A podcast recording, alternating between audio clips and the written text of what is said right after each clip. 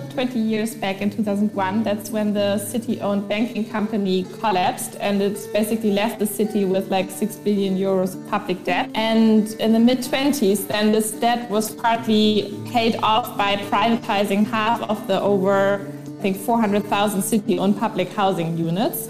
And there were also a lot of rundown buildings in the city, but they were not renovated but demolished. So that was the situation.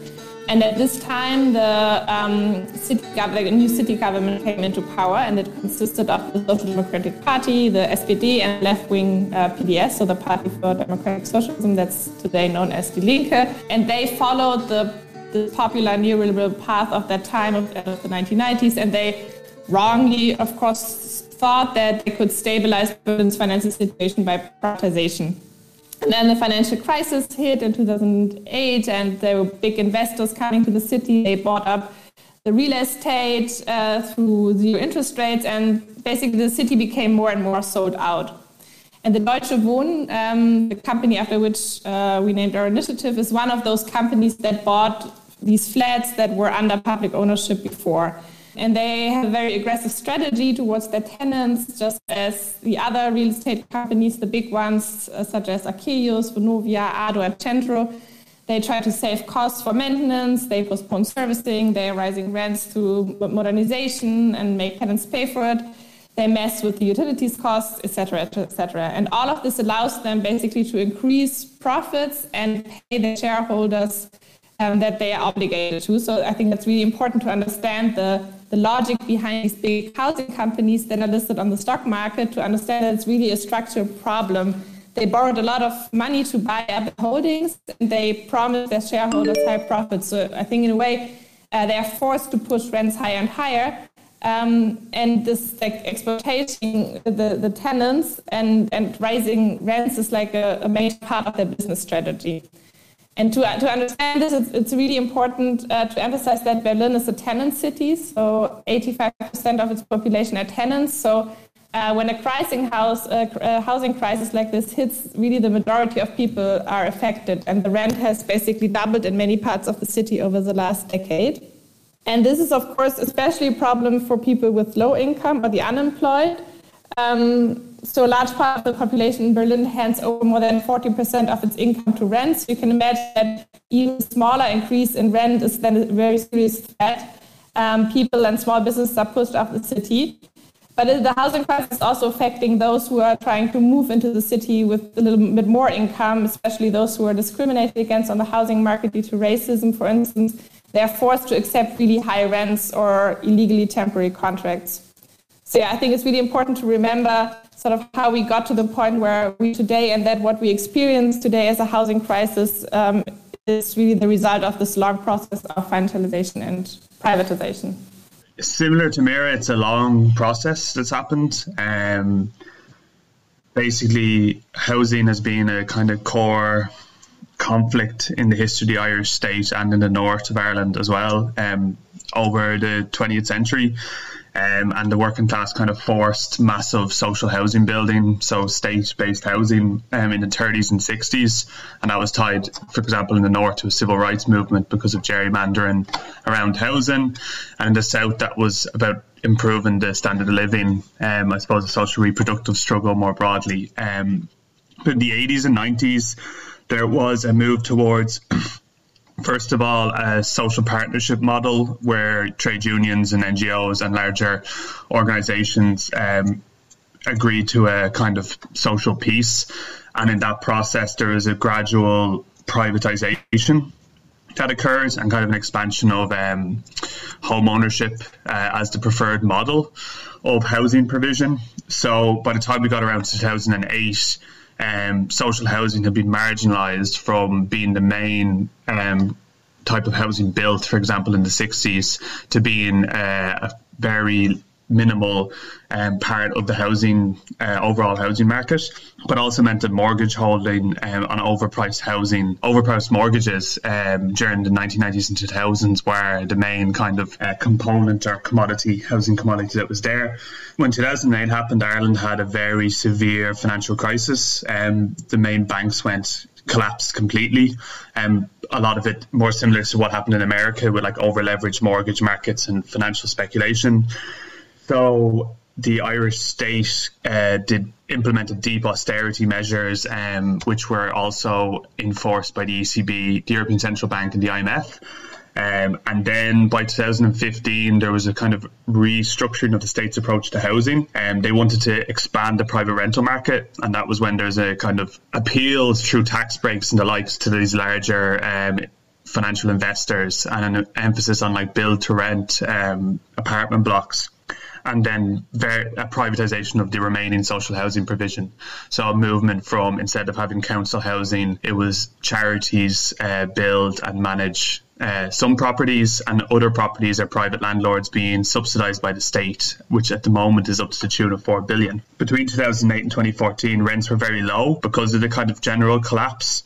So I suppose the immediate impact uh, of that was more limited. Um, it was general poverty, general unemployment, austerity and cuts to community services. But rents really started to uh, increase from twenty fourteen, twenty fifteen on, and they're now one of the highest in Europe. The average price for a two-bed um, in Dublin is two thousand euro, and wages have been suppressed. So we have an acute housing crisis.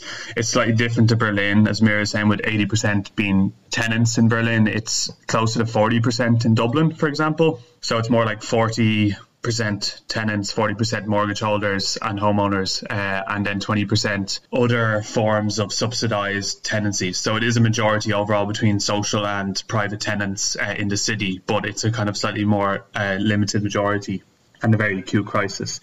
Um, in the north... Um, thinking on an Ireland basis, because that's all Ireland basis, because that's, I suppose, CATU's remit.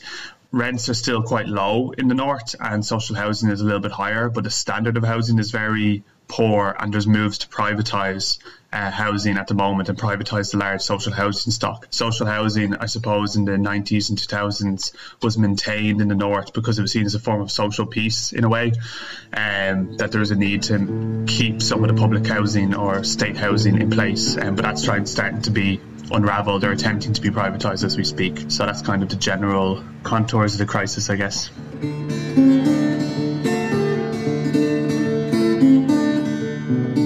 Hello and welcome to Spadework, a podcast with organisers from all kinds of places and struggles talk about the hard lessons learned through their political work. What organising means for them, what keeps on going wrong, what great victories they've had, and what made them. I'm Antje Dieterich, and I'm here today with my co-host Daniel Gutierrez. You are listening to our third episode, Tenants Strike Back, in which we talk to tenant organisers from Berlin and Dublin about the incredible work that has made the success their organisations have experienced possible. Over the span of a few short years, the Deutsche Wohnen and Co. and Eignen campaign has fundamentally altered Berlin politics, as it has been able to successfully mobilise tens of thousands of tenants around a very radical demand. It is time to expropriate big landlords. To realise this, they've been working tirelessly to get a referendum on this year's ballot to demand precisely this. The pressure put on by the campaign pushed the Berlin government to enforce a rent cap, but the comrades say that's not enough, and they're in the process of pushing for two hundred twenty thousand signatures within the next two months to get the referendum on the ballot. Meanwhile, the comrades at CATU Ireland, a union that works as both a tenant union and a community organising project, started in November of two thousand nineteen with a scant twelve members, only to then experience a bloom of growth as membership grew to seven hundred fifty by the end of last month. It marks an incredible growth in an incredibly short time, no doubt in relation to the added stress experienced by tenants and communities in the context of the coronavirus. Yet, despite the virus, the organisation has been forced to pivot and adapt to a quickly shifting reality, one that they weren't expecting or prepared for, but nonetheless seized. On behalf of CATU Ireland, we have Seamus Farrell, a researcher by trade and an educator and organiser by choice, living currently in Dublin. He has a long history of political activity in both the U S and Ireland, as he worked for the Chicago Teachers Union in two thousand twelve and thirteen. To then return and fight against austerity and privatization in Dublin. In two thousand fifteen, he helped form the Irish Housing Network and the Dublin Central Housing Network and was involved there until two thousand twenty. He is a trade unionist and a shop steward, and he is the outgoing national chair of CATU Ireland. On behalf of Deutsche Wohnen and Co. Enteignen campaign, we have Mira here with us today. Within the campaign, Mira works in the Starthilfe working group, a special organ within the campaign apparatus dedicated to organizing and base building. She lives in Berlin-Neukölln and has been involved in tenant struggles since two thousand nineteen. She was previously involved in different struggles around solidarity, anti-racism and no-border movements. She is also a member of Interventionistische Linke, a fusion organization composed of radical left-wing and undogmatic groups and persons across German-speaking countries. Welcome, Seamus. And Mira, thank you for being here with us on this third episode. To come to my first question, I would like to start with you, Mira. We'd like to begin by asking you about the expropriation campaign. From what we understand, the campaign stands on three different legs, so to speak. The first is, of course, the expropriation referendum itself, arguably the most visible one. But this is more than just a struggle for signatures. Prior to Corona, the campaign had yearly rallies against shareholder summits, and this third leg is the organizing and base building work of Starthilfe. Can you tell us a little bit about these legs? So yeah, um, that's right. The campaign is not only about the referendum, although the referendum is of course what we are most concerned with right now, and it is our basic tool to win. So maybe to yeah to, to go a little bit into how this campaign emerged. The campaign went public in two thousand eighteen, but of course it has a much longer history, and that is also important to understand these um, three legs uh, you mentioned, how they came into being. So I think, uh, first of all, it's very important to emphasize that Berlin has a really big tenant movement since at least ten years. And our campaign is only one part of this. And I think it would have been never possible without this. There were sort of maybe parallel to the three legs you described, three strands, sort of like how the campaign emerged. So first of all, there were all these tenant initiatives struggling against Deutsche Wohnen and other landlords for years. Um, second, there were more like activist ideas and protest groups that they were, they were thinking and experimenting with how to push back the sold out of the city um, and how to organize housing in new emancipatory ways. Of course, these activists uh, were are also tenants because, as I said earlier, um, eighty-five percent of Berlin's population are tenants. Um, but it's it's it was. Maybe, let's say, more people that were already experienced in how to um, how to build up political struggles. And then there was a third strand that was a referendum in two thousand fifteen, the uh, so-called Mietenvolksentscheid, that uh, proposed a reform of the uh, six remaining city-owned housing companies. And this proposal gained a lot of support, like fifty thousand signatures, but the second phase never took place because of some technical errors in the proposed law. But also this, um, and this connects to the history or the, the the memory of movements, this experience of failing in this sense was very important because um, the involved activists uh, learned a lot from this experience. So this was all before my time because I joined the movement later, but uh, from what I learned from my comrades was that it's really this mutual inspiration sort of between the tenant initiatives on the ground and the more activist-like groups. And then in two thousand sixteen, there was uh, one uh, popular tenant initiative around the Kottbusser Tor in Berlin, Kreuzberg, the Kotti and Co. They were struggling against the Deutsche Wohnen for a long time, and they brought up this demand to expropriate. And then it was on the table for the first time. And in the next years, this idea grew, um, and and it was always parallel to the tenant movement. Coming to the three legs, it's it's important to understand the dynamic of the tenant movement in Berlin. This centralization of the real estate capital um, and these big housing companies that came to Berlin in the, the mid two thousands and bought up the, the housing, it has one advantage, uh, at least I would say. It means that uh, a large group of people are sort of facing the same enemy. And this is, of course, a big plus for organizing. So there were more and more networks and alliances against these big housing housing companies that emerged, and the tenant protest Deutsche Wohnen, the Mieterprotest uh, Deutsche Wohnen, was the first one, followed by the Akelius tenant work and yeah, a lot of other networks that where tenant really um, They did self-organization in the neighborhoods, but they also came together throughout the city to face their common enemy, their, their landlord. And this then created a lot of public attention to the housing crisis. The rallies were organized, as you said, together with this big tenant movement. Uh, every year in April, uh, we had these big rallies. And it was it, just the issue got more popular in Berlin, and, and it also put more pressure on politicians. And yeah, that's how the claim um, the claim came. Um, we're demanding a referendum on socializing the assets of all landlords who own more than three thousand apartments in the city. That's around two hundred thousand, forty, uh, I think. And this claim, that's also one um, strength of the campaign. It's based on an article in the German Constitution, the Article fifteen, which says that it's possible to expropriate if this takes place for greater public good and if the expropriated companies are somehow compensated.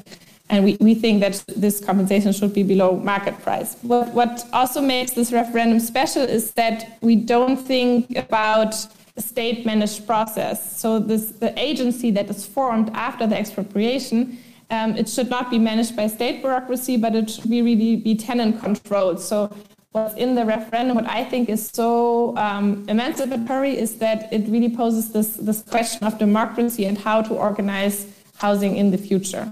So the shareholder rallies are, I would say, not the, they were important ones, but the mo- more important rallies were the one that happened every year in April that were organized by an alliance called Mietenwahnsbündnis, so Rent Madness. That's where really other relevant tenant initiatives and actors and also political groups came together.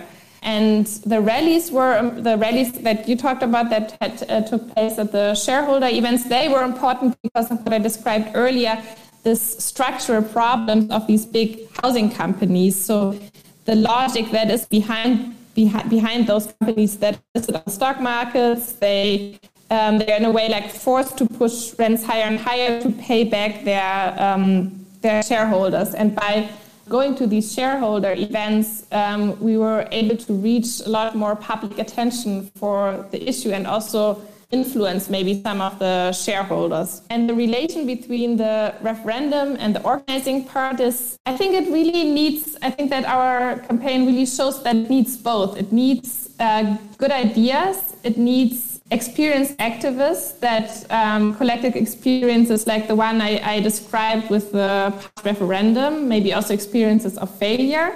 It needs expertise, but it, it, it also needs all these tenant initiatives on the ground that are struggling every day against the uh, the big housing companies. And I think it's it's uh, the organizing part of the campaign is so crucial because we might or we might not win the referendum. But the tenants will face will be faced with their everyday problems anyways, and we need a solution for that every I mean every day, you know, like we need to get involved in those struggles. And I think that it's really interesting to see that in the beginning, some tenant initiatives were actually also more skeptical about this uh, radical demand to expropriate, and then this idea really grew over the years, and it was interesting to see how more and more of those initiatives got excited about it and really saw in the referendum um, a future, a tool for like how to organize housing in the future that kind of goes beyond their daily struggles, because um, they they they were able to um, have successes definitely on the district levels, on the and they got public attention, they were able to push back modernization efforts, they were able to, to prevent rent increases. But this is this is all sort of temporary and this is individual. And what the, the campaign, I would say, brings sort of like a horizon for all the tenant initiatives struggling on the ground. And on the other hand, the tenant initiatives struggling on the ground are rooting um, the campaign in the tenant movement. That's just absolutely awesome. Like, absolutely heartwarming to hear all of that. Um, yeah, thank you, Mira. Uh, Seamus, um, in difference to the expropriation campaign, CATU isn't unified by a single policy demand, right? Um, can you tell us about the kinds of campaigns and political work that define CATU and how CATU doesn't fit neatly as a strictly tenant organization? Uh, thank you, Daniel. And also it's an inspiration to learn more about the uh, expropriation campaign and the organising in Berlin. Yeah, so CATU started in uh, twenty nineteen um, based off of existing uh, grassroots housing networks and groups um, and kind of infrastructure of struggle. They've been there for five years. And part of the way we were moving at that point was that we didn't feel that we were rooted strongly enough in our local communities, where tools like direct action um, and broader campaigns could be built with, I suppose, like very deep participation and lasting participation. Um, so the model that CATU adopted was, I would say, a kind of mix of, we started looking at what was already out there and what had what tenants organizing organizations, unions have been trying to do. So we really started to find an affiliation with the, or an affiliate, an interest or engagement with the idea of a community union that we would build, I suppose, in a theoretical sense, like a social reproductive struggle, that we would be able to ground ourselves in the core tensions that we all that we experienced, our ability to reproduce our lives, um, our social lives. Um, and that meant that we were going to fight on whatever was the major issues um, that were impacting at that kind of local community level. That said, the second part of that was that we wanted any decisions or how to choose and decide on issues to be built by uh, members themselves, community members themselves. So we kind of tried to build a grassroots democratic process um, as part of the, like embedded in the organising, where once a group forms, a CATU local committee forms, it elects its own committee and then votes on, it kind of discusses all the issues in the area, ranks them and votes on its major uh, concern, and that's what it would tackle. Now, obviously, that can there's tensions over uh, does that provide enough like uh, cohesiveness as a national entity? But I suppose we feel that that process of building up those demands from the bottom up could then be kind of formed into wider um, campaigns and demands as it moves forward. So between twenty nineteen and today, we did one organising drive in one part of Dublin for four months. Um, the demands that emerged from there were based on door knocking and recruitment and committee building.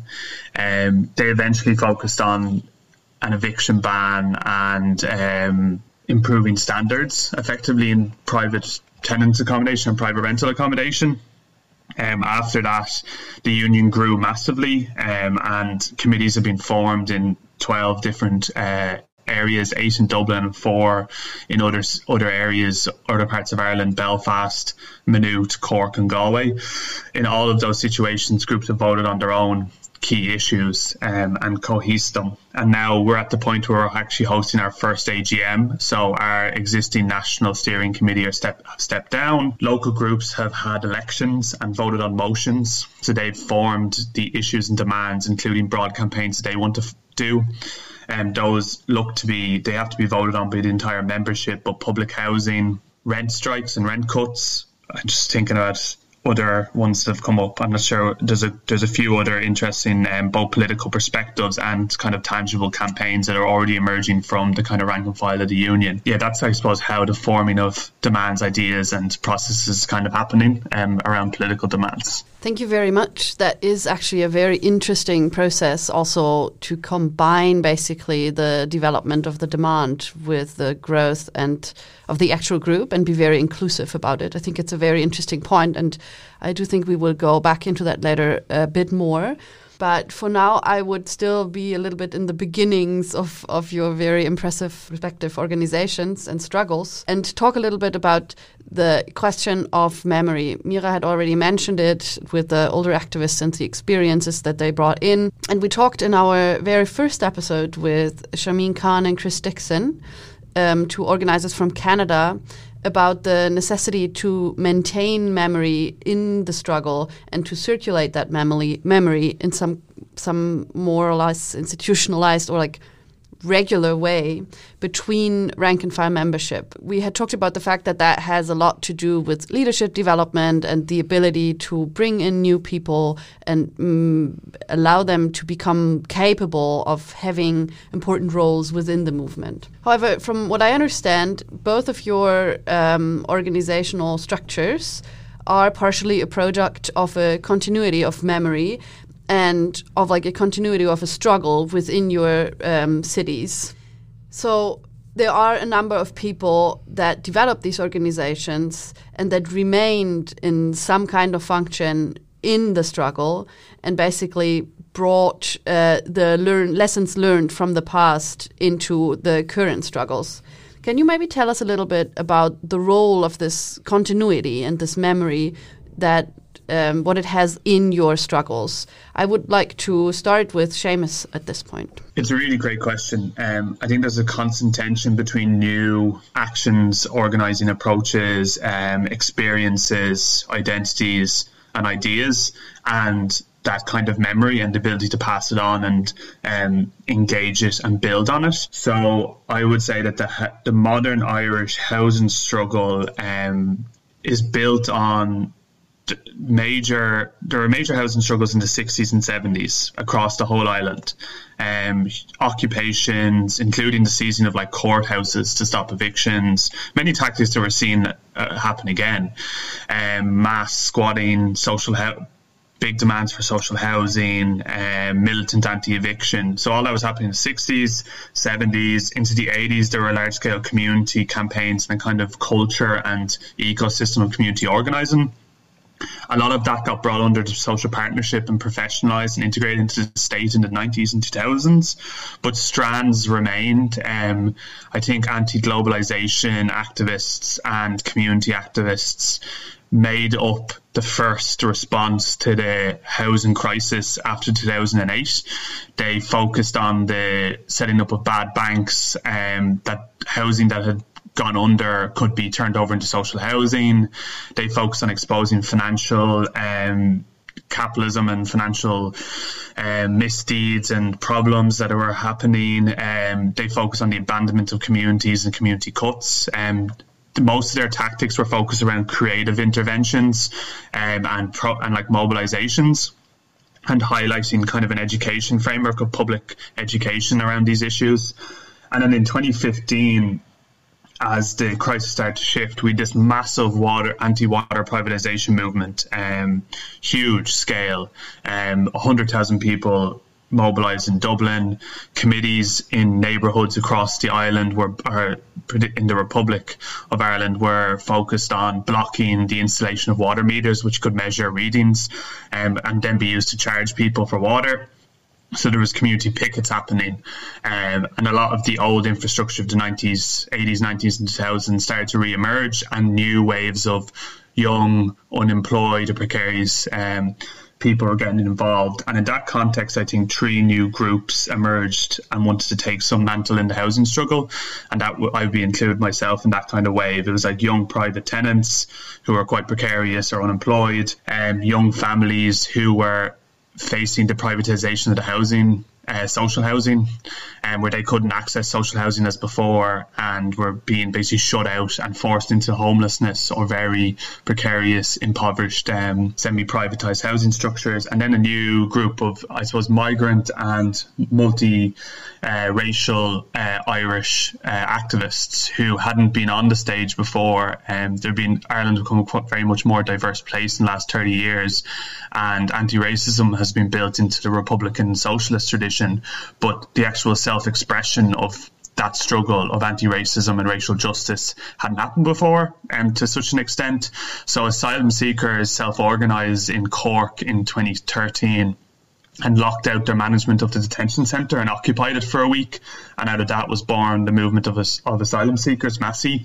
Um, so those kind of groups formulated a new core in twenty fifteen, um, focused on housing and linking together institutional Uh, anti-racism and asylum seeking, migration, um, experiences of community, and the main methods that were there were to take direct action, kind of more speculative direct action. So we've seized and occupied buildings, demanded they be expropriated, um, so like kind of the demand by deed, and also community-based support, so running clinics in local areas where we're dealing with housing issues and then turning those into collective direct actions um, and kind of collective community demands.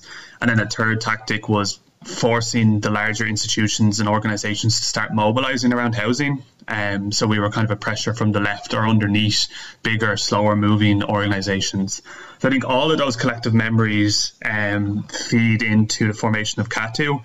Um, some people were very frustrated by the experience of there not being an organisational structure that can contain, hold and develop the kind of grassroots struggle that was happening, and that there felt like there was this process of like escalation and drop that was a burnout, and that we needed a new form, a new organizational structure, which could be a union.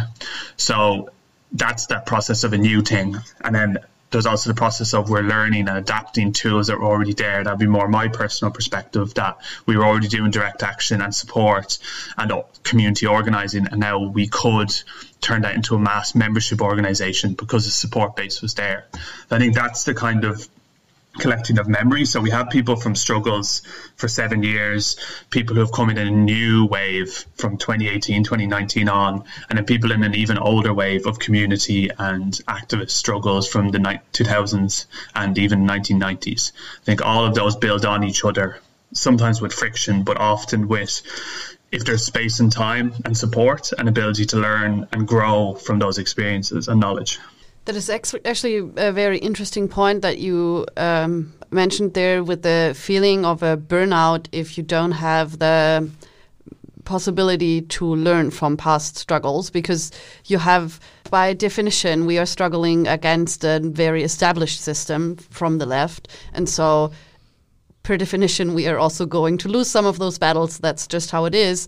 Um, and to learn from that and not have the feeling every five or ten years that now you're really onto something and then it fails and then you're like the only one and you're alone. But to like have this kind of continuity, I think, is a really good way to keep also activists emotionally fit almost, I feel. It's like Yeah, to to understand this as a process, right? Like, of course, in this, like, we're at the beginning of a major recomposition of working class forces, and it's trial and error. And to understand the error as fundamental to the process, that failure, um, quote unquote failure, is what makes um, learning possible, is a much more healthier way to think of this as just a, a long series of defeats. And I also think it's interesting that um, I wasn't really aware that CATU is actually an attempt to create a certain long-lastingness. I think that's a, a very important function, actually, within the political system. Thank you for the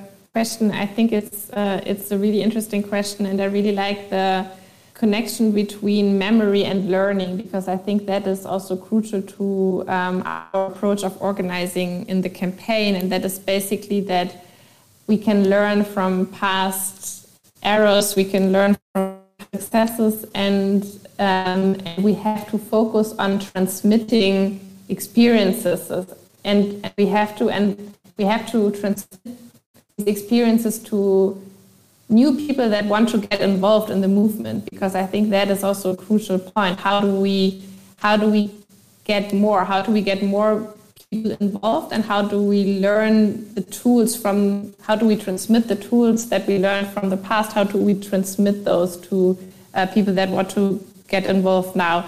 And yeah, as I said earlier, I think that for the Deutsche Wohnen Co. and Eignen, um, it, it really has been these past ten years that were really crucial in terms of collective memory. It was the, the failed referendum, it was the tenant initiatives on the ground and their struggles, it was uh, it was the creativity of activists um, that were experimenting with different ideas.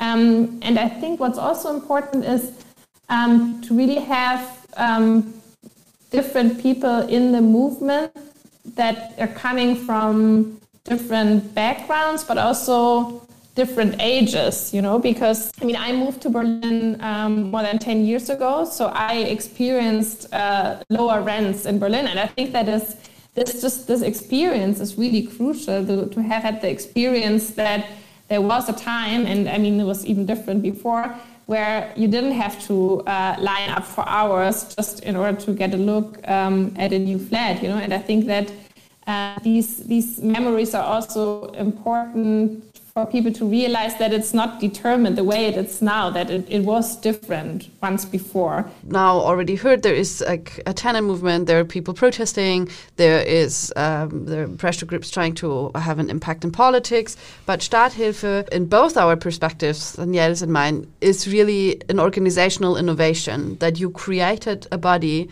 that does, the, with volunteers, but that does training, seeding, basically, within the city in tenant organizing. The way I understand your function is getting other people to do organizing. So maybe you can tell us a little bit about how you, how the idea of Starthilfe came about and how you organize yourself, how you sustain yourself in doing this kind of seeding activity. So the, the idea was really, how do you start something? And the people that, that founded Starthilfe wanted to transmit their experience to other tenants in the city so that they can basically organize themselves against their landlords. That's also where the term comes from, Starthilfe, or uh, I think jumpstart would be the uh, translation. So the idea is uh, sort of like help, help for self, self-help. And the idea is that we only help in the beginning, ideally, and then we pass on the knowledge, and most importantly, we maybe it's it's also a little bit to like demystify organizing.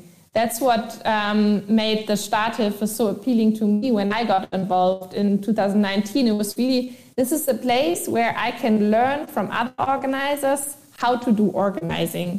Um, and it's something that everyone can learn because it involves certain tools um, and a lot of experience, of course. So yeah, that's um, that's how it was formed, and then they basically through three strands. It was a brochure um, that my comrades wrote. Um, it was basically like a how-to, how to organize a neighborhood assembly, how to talk to your neighbors, how to talk to the press. Um, they wrote all this down in a, a brochure that will hopefully also be translated into English soon. They started to organize workshops uh, around the same topics, um, how to organize a good meeting, how to get in touch with your neighbors, really basic things, actually. That's the interesting thing. I think sometimes when people protest, they think that we have these really complex tools, um, and, and in the end, it's it's really small things. It's really uh, um, how to uh, lead a conversation with your neighbors in a way where that other person really feels encouraged to be engaged afterwards. Um, and the third strand is the concrete support. So we, um, as depending on how much capacities we, we have, we really try to um, to to support initiatives that are um, that want to uh, get involved, that want to be more active. We help them, yeah, with different things. Yeah, if you could tell us a little bit, Mira, about the what blitzes are and how how they function, that'd be great. Sure, they are my, my the favorite part of uh, our organizing practices, our our blitzes. So a blitz is basically a big door knocking campaign um, around specific housing complexes that are all owned by one landlord. Um, so that would be, and and the, the basic of the these blitzes is that tenants um, that live in these houses that are owned by the same landlord are facing the same problem. For instance, Um, They got a notification that their rents will increase due to modernization, and the company is trying to make them pay for the modernization. So basically something that is about to happen in the future, but it's still possible to turn it around. It's still possible to win a fight. And then most of the times we get approached by um, few tenants that are already organized in a housing complex or that heard from us. And we sit down together with them and we prepare um, a one-day action. That's like our door-knocking campaign is like a one-day action that is followed by a first meeting. So we um, we try to figure out what's the aim. Um, we try to do a mapping of the housing complex. We prepare the materials. And then we bring to bring together people from our pool, volunteer pool, Um, so from outside and inside the housing complex, we offer a, sh- a small training uh, how to approach people, how to talk uh, to your neighbors. And then we, we go into practice, and that's the most fun part of it. So we go out with like around twenty people, um, the more the better. Uh, we knock on doors and we uh, invite people to the first meeting. And this um, might sound banal maybe for uh, organizers uh, in, in the U S, for instance, because I think it's much more common to have these personal conversations. But I think that in, in Germany, uh, I mean, we have a big uh, leaflet culture. Um, activists are leaving uh, leaflets in the uh, in the mailboxes. And, and but our that's where our approach differs. We really think that the personal conversation makes uh, the difference.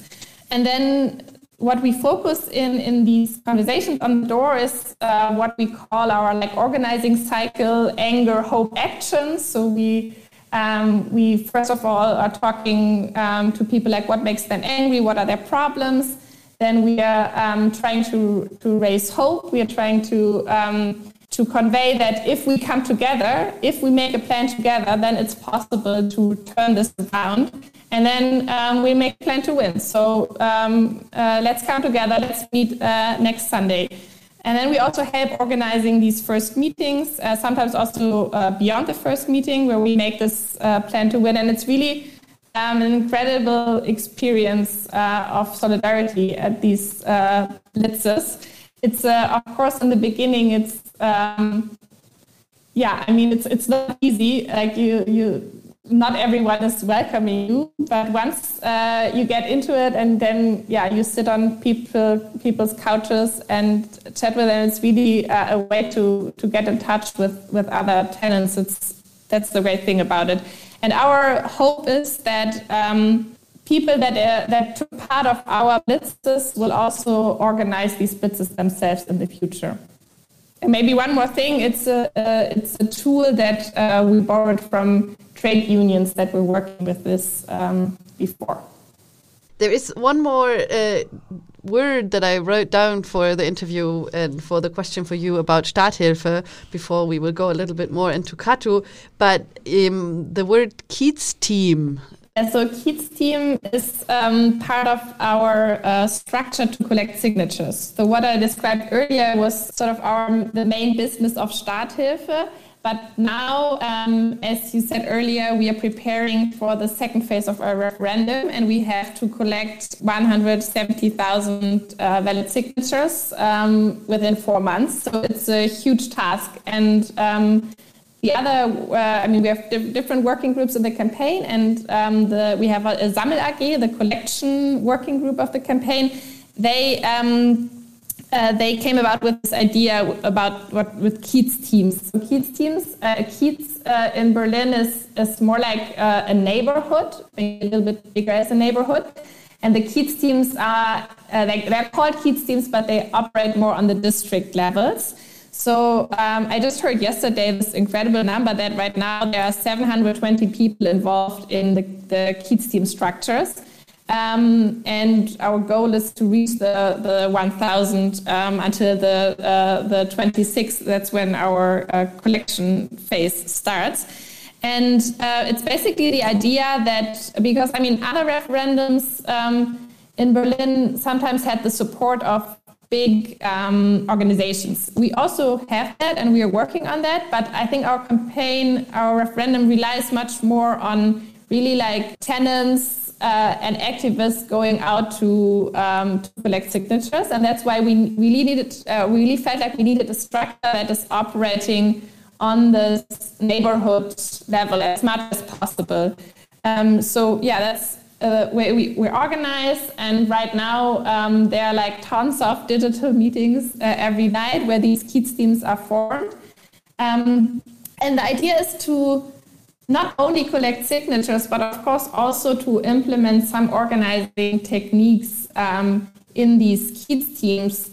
One, because um, we were, we of course we need to find a strategy to successfully collect the signatures, but also because the idea of the Sammel A G was also really to go beyond that and to um, to motivate to people to get involved also for for the future.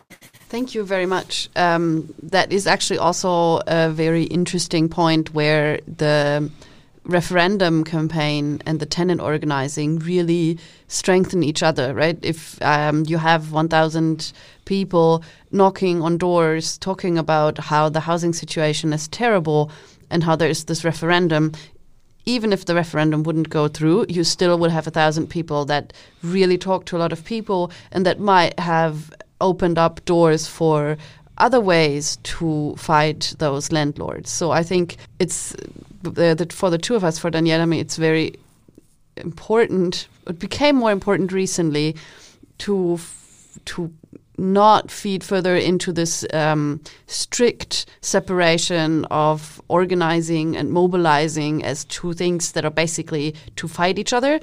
Uh, but to understand that there are different techniques and different practices that can help for the same cause and that need to be applied depending on what needs to be done right now, what is the relational forces, what is where we have to intervene. I think that's a very, very important understanding to not get too stuck to your own favorite political activity, let's say. Thank you. Seamus, um, we want to ask a little bit about y- uh, the kind of leadership development programs um, that you all have in CATU. That is, basically, organizing is about distributing the capabilities of leadership outward and downward to create leaderful movements. Like, that's basically what Starthilfe is doing, right? Like, there are people that need help, and then they pass over the tools so that they can then help themselves. We were wondering... Um, What programs or mechanisms or practices do you all have um, in order to um, develop the capabilities of rank and file in CATU? Uh, thanks for the question. It's really, f- I love uh, the nitty gritty of uh, how we learn from each other. So I find this bit really, really interesting and, and really engaging to find out about how it's been working in Berlin. Um, so I suppose there's two levels to this. The first is, how do you develop a basic set of skills and practices uh, for every single member um, where they feel confident? And then the second layer is, once people have that basic confidence where they've been moved into action and moved into participation, how do they then be developed to be able to, in a sense, lead and uh, kind of drive forward uh, at multiple levels the kind of organization? So the first bit, in terms of our core entry-level organising education, I'd echo what's already been said. Like, organising is is about building confidence, and it's a set of tools. Like a carpenter has a set of tools, like a, a researcher has a laptop and whatever else. Um, people need tools, and that helps them have confidence, and it acts as kind of a scaffolding. And it is as basic as possible that we drew at the start from Live and Rent and uh, Acorn in the U K um, and Scotland, and their approach to, I suppose, what you could call something like foothold organising, like how to first get established in a place. Uh, we would have a very basic model where it's like recruit, put people into action, and then, similar to what's been talked about in Berlin, be able to have a meeting and elect a committee. So we always move it that way. The recruitment wrap is actually, what are you, the issues you are facing, um, you are finding, your experience, anyone you know, your friends, your family. It's always about the issues of the people you're talking about, more like the McAlevey approach or variations of that. You can go very broad and build kind of a coalition and be able to mobilise. And then if things kick off, I always feel uh, you've got you need to have a capacity to do a more explosive organising style. The water charges in Ireland, um, when people started blockading um, estates, you needed to be able to respond and put people out on the ground and see it snowball and bring as many people in, because people are moving quickly. So I think leaving a little bit of flexibility and reserve capacity almost for that space is very important as well. So we... Once we have that basic organising capacity built, um, which has happened in an uneven way because of the pandemic year, I think in particular, and because of our lack of resources in a way, we don't have enough paid people or volunteers to evenly distribute a lot of that knowledge. Um, but we do have three ways that's happening now. So power is distributed, as well as learning happening into committees in local areas. We say once you have fifteen members in a local area, you can organise together. We put people together in one neighbourhood. Let's say it's five or six people. We put them together in a WhatsApp. We give them the basic tools, um, maybe some leaflets. Um, they come to a training, if the, the standard trainings, and they need to self-organise. And it is like kind of a threshold thing. If they can't self-organise, they'll kind of come along to other things and be more a passive supporter. If they're able to manage to get fifteen, they can launch a committee. And they've already gone through some level of, in some ways, a testing of um, of basic organising in a supportive way, not in a kind of too rigorous, uh, painful, mean way. Um, so once there's fifteen, there's then an autonomy and an ability to develop skills at that level. That's very important, I think, in terms of leadership emerging out of that. Now, we haven't been formally developing leadership in a more um, advanced way, but I think leadership starts to more emerge in that process of the first organising struggle. Then at a national level, um, in some ways, the people who started the union were all involved in some form of grassroots housing organising or other forms of organising, like um, there's a Brazilian left group. Um, people have been involved in anti-racism work. People have been involved in community um, before. So it was kind of semi-experienced people. Still, we always felt we were a lot of uh, novices, because knowledge feels like you need to have five degrees and twenty years experience, and that's obviously bullshit. Um, but we all had some knowledge and experience, and now like we're all stepped down and had to run for election. I think that is very important for creating a national leadership, a new national leadership to emerge, that there isn't like an informal shadow cabinet making all the decisions, and um, that power is ceded over and then redistributed. And then um, Rosa Luxemburg set up a new British and Irish um, section, the Rosa Luxemburg Foundation, and they uh, we got funding from them for an education role. So we've had a part-time education officer um, who's done a fantastic job of developing an education infrastructure for the union. So he was running basic training, like the cores of the union, how to recruit, membership defence, committee building and campaigns um, throughout, 20, throughout the pandemic on, on online on Zoom. And that was for general members. Anyone who's a member could basically participate in those. Uh, the education officer wanted to go to local groups and run local training, but that wasn't really possible because of the way things have worked out. And then um, an education group was formed um, from people who seemed to be more trained a trainer, who wanted to facilitate education.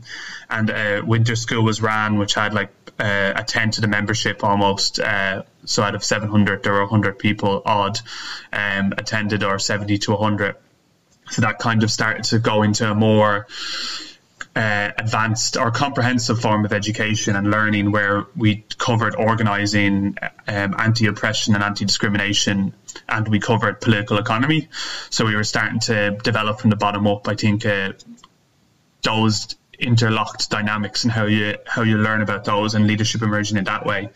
And now there's a kind of like a permanent education group uh, in the union, and we're running like a how to organise in a pandemic and out of a pandemic, and what, what we want to see for communities. So I think that speaks a little bit more to that transformative process, where we're looking beyond our immediate world and our immediate wins and losses towards what we want to transform. And um, yeah, so I think those are the elements, two steps of developing leaders, I think, in the union. We want to ask a little bit, Seamus, about the, the growth that you all have uh, experienced. Um, obviously, growth is what every workers' organization dreams of. The more members, the more resources, the more energy, the more you can do. Can you tell us a bit about the differences in organizational strategies and imperatives that growth has entailed? That is, the problem of having twelve members and the problems that come with having seven hundred fifty members have to be different. Can you tell us about what's changed and what stayed the same across that um, process? It's an interesting challenge. It's a great challenge to have, as you've said yourself, um, to grow rapidly. Um, I would say that it's both growth, and growth that's predominantly based not on one-on-one conversations and not on that kind of rich uh, relationship building that happens outside of a pandemic in an, in this kind of organising approach. So we have that problem too, that people just don't get to meet each other enough. Now, a flip side of that is that people don't as quickly form kind of like cliques or insular kind of groups, uh, which exclude other people. So there's also a level of openness that's happening um, with that. So there's a plus and a minus to it. So at the very start, we had the challenge that we were moving from grassroots groups into an organisation that was a legal structure with a very small number of people, and there was a bit of a weight on the shoulders. Um, if we fail, uh, this is what have we, why, why are we doing this? Like, if we fail, it's all on us kind of feeling. I think when we had small numbers, and also the sheer need to learn quickly how to run a legal organisation, how to collect dues, money um, from from members, um, how to instill confidence, how not to be, I suppose, a little bit like a automatic leadership that creates a passive membership um, as well. So that was some of the challenges at a smaller scale. And um, we went from twelve members to about forty. So we recruited about thirty through the first organising drive, which um, we were also conscious, according to more Acorn and Live and Rent approaches, you want you're you wanting to hit more like sixty or eighty new members in an organising drive of ten weeks. So to a certain extent, we were like, oh, we're failing at this. This is not as good as we should be doing. But we were learning, I suppose, and learning through our successes and our failures. And we were happy they were able to launch our first committee um, with forty members in the union last February.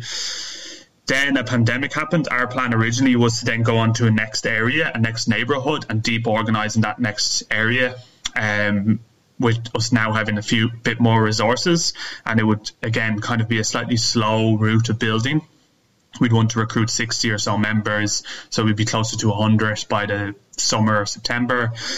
Um, but when the pandemic happened, we had to really reorganise ourselves. So we kind of had to have a series of meetings and really think about how we can organise when we don't have the capacity to do that kind of deep uh, relationship building, and also bigger events in the local community because they're not safe. So we opened the membership to anyone being able to join anywhere on the island. And um, we started just fishing, I suppose, for areas which could uh, form committees where there was interest, where there was existing connections, um, while also being conscious that we didn't want just to reproduce a layer of activists uh, and people who know other people. We wanted to reach beyond that. So we were able to form three other committees by the May. Our membership had grown to about one hundred fifty. Um, so that was three months later. When the summer happened, the lockdown loosened a little bit, and there were major Uh, series of evictions, very public evictions that happened, and that other groups were responded to very quickly, and that created this mass storm online across the summer and into September, where people were like, we can't let evictions happen, join CATU. We have to be organised as tenants, join CATU. Um, so it became this like self, self-propelling force. Um, at that point, we were sitting in October where we just simply hadn't met. Our membership had grown to about five hundred from thirty or forty. We just hadn't met people. So we had to switch a little bit from a sense of control into a sense of we have to trust people. We have to give them resources and skills, uh, distribute them out to larger groups of people, and less concentrated and less, uh, you know, almost less organized in a way. We need to just rapidly put out stuff that was useful for people to allow them to develop. Um, and we need to reorientate that way. And we need to allow power to distribute more out to local groups and allow them to meet each other. So that, I think, was very important. And then at a national level, we felt that we need to stop pushing ourselves to just continue to grow rapidly. We needed to hire um, and we needed to slow ourselves down and look after ourselves a bit better, and pass on a kind of culture of care and structured care in a way that doesn't always see us as like machines who hit sales targets constantly. So I think there was a strain at a national level um, in terms of that care versus target approach, and in terms of the share of growth um, and how to like seed power. And then there was a strain at a local level because local committees were rapidly growing who felt they didn't have enough resources or knowledge and wanted more say at the same time.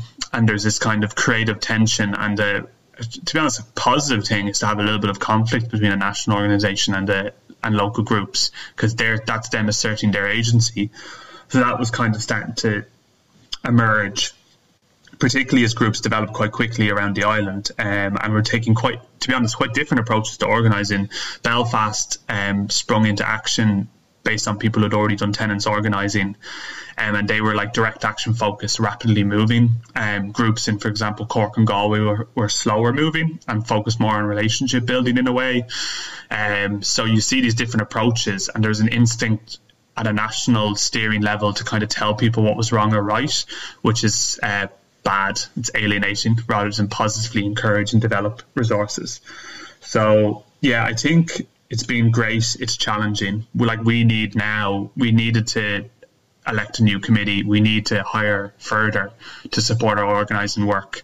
Um, we need to deepen our organising in local areas because we've become um, quite wide and broad, and we have a chance that we won't firmly root ourselves, and then people will kind of, we don't have concentrated power then, and people need to win in order to keep going.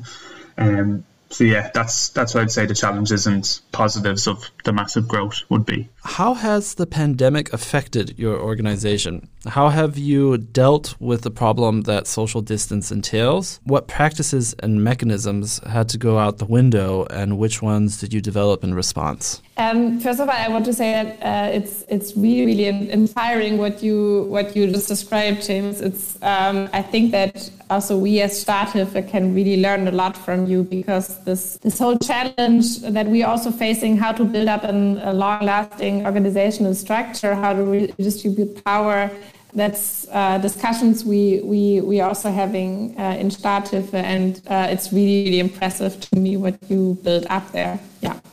Yeah, how did the pandemic affect us? Um, it was pretty difficult in the beginning because, um, as I described earlier, our main organizing practices were so much focused on having these personal conversations with people, knocking on people's doors. And um, we were we were definitely a little bit lost in the beginning, because I think that we also felt a little bit alienated from Um, from the tenant initiatives, and um, a lot of the groups we had been in touch with were also a lot of older members, so of course there were even stronger concerns about um, meeting in person, um, so that was difficult. And then throughout the summer, um, also because the numbers in Berlin were low, it got easier. There were a lot of um, I mean we, we started doing supporting blitzes again. we There were a lot of outside meetings, so summer was really crucial at that point. Um, and then now for the campaign, um, it's obviously a big challenge because we only have four months to uh, collect these um, over two hundred thousand signatures. I mean, one hundred seventy thousand valid signatures. Um, and so far there hasn't been any sign from the Berlin government that we would get more time or that there would be Yeah, any possibility to change the law in the way that we could have digital signatures or something like that. Um, so it's definitely going to be a challenge. We have a whole task force that's just concerned with these questions, how to collect signature in a safe way. We will. We, the, the big challenge will be that there are not going to be these big demonstrations. And I mean, there was one the the first of May, I think, in the last collection phase. Um, where we collected, I don't know, like ten thousand signatures on one day or something, and we won't have that. So it's gonna, uh, it's definitely gonna come down much more to um, neighborhoods and um, yeah, everything that's that's possible on that level. On the other side, I'd say something maybe positive in this uh, um, very difficult situation is that right now, um, we have a lot of people joining our online meetings because there's there's just not that much to do at night. So um, I think that people are that it's just yeah. I think that that might be one reason why a, a lot of people are joining. I don't know if, if uh, it would be even possible to uh, to meet that often um, offline. But of course, there's also this really important social aspect, uh, and we, we were thinking about how to build that up, like having actions to put on, uh, to to flyer and, and all of that to just like get out there. There's this one Kiez that organized a great um, walk, a Kiezspaziergang, where they uh, walked around the neighborhood with uh, older members of the community, um, talking about the history of the building, stuff like that that you can do outside. And yeah, that's that's just one example for how I think creativity is very necessary. Um, another um, challenge is, of course, that what I just talked about, that a lot of people are coming to the online meetings. That's a lot of young people. That's a lot of um, students um, that want to get involved. Maybe people that have also a little bit experience in um, in politics. And so the, the other big challenge is uh, how to make our key team structures really more heterogeneous and also reach out to those people that would come to a neighborhood assembly, but that would not join uh, a Zoom meeting. we have one question from the audience that hasn't already been covered by the, the questions we've asked. Um, and someone from the audience would like to know, uh, within the Deutsche Wohnen struggle, what is the role of unions in this? Have they been involved? Where are they? Yes, so we have a task force for uh, coalition building, and um, the unions are one part of that. So we are uh, in the process still of reaching out to different unions and to get their support. We already got the support from the um, uh, Verdi union, um, which is a big success. And we also uh, organized an event in summer together with Verdi and um, other big organizations on socialization. And the aim was to also broaden the debate, because we are focused obviously on housing, but our aim is also um, in the best case to spark a, a broader debate on socialization that goes beyond housing, but that also involves topics like health uh, or labor. And um, yeah, labor unions are definitely uh, an important part in this. I feel we have actually covered everything. Thank you so much for being here with us and answering all our questions, partially very detailed and very much focused on the tiny little issues everyone runs in when doing organizing. Thank you, Seamus. Thank you, Mira, for coming on board. Uh, thanks for organizing this podcast. It was very inspiring. Thanks, Seamus, for uh, sharing your experience in this island, and I hope to learn more from that in the future. Thanks, Mira, too. I can't wait to go to Berlin at some stage, and people to be in Dublin, and we can all see each other in person. Oh, that'd be great.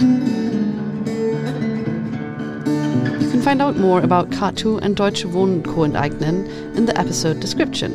Thank you for tuning into Spadework Podcast, an educational project by Werkstatt für Bewegungsbildung, a movement school dedicated to providing ordinary people with the tools capable of building resilient, rewarding and effective political organizations. This project is made possible by so many labors. We'd like to thank the Rosa Luxemburg Stiftung and War Magazine for their comradely support. We'd also like to extend a deeply felt thank you to Andreas for his unending technical support.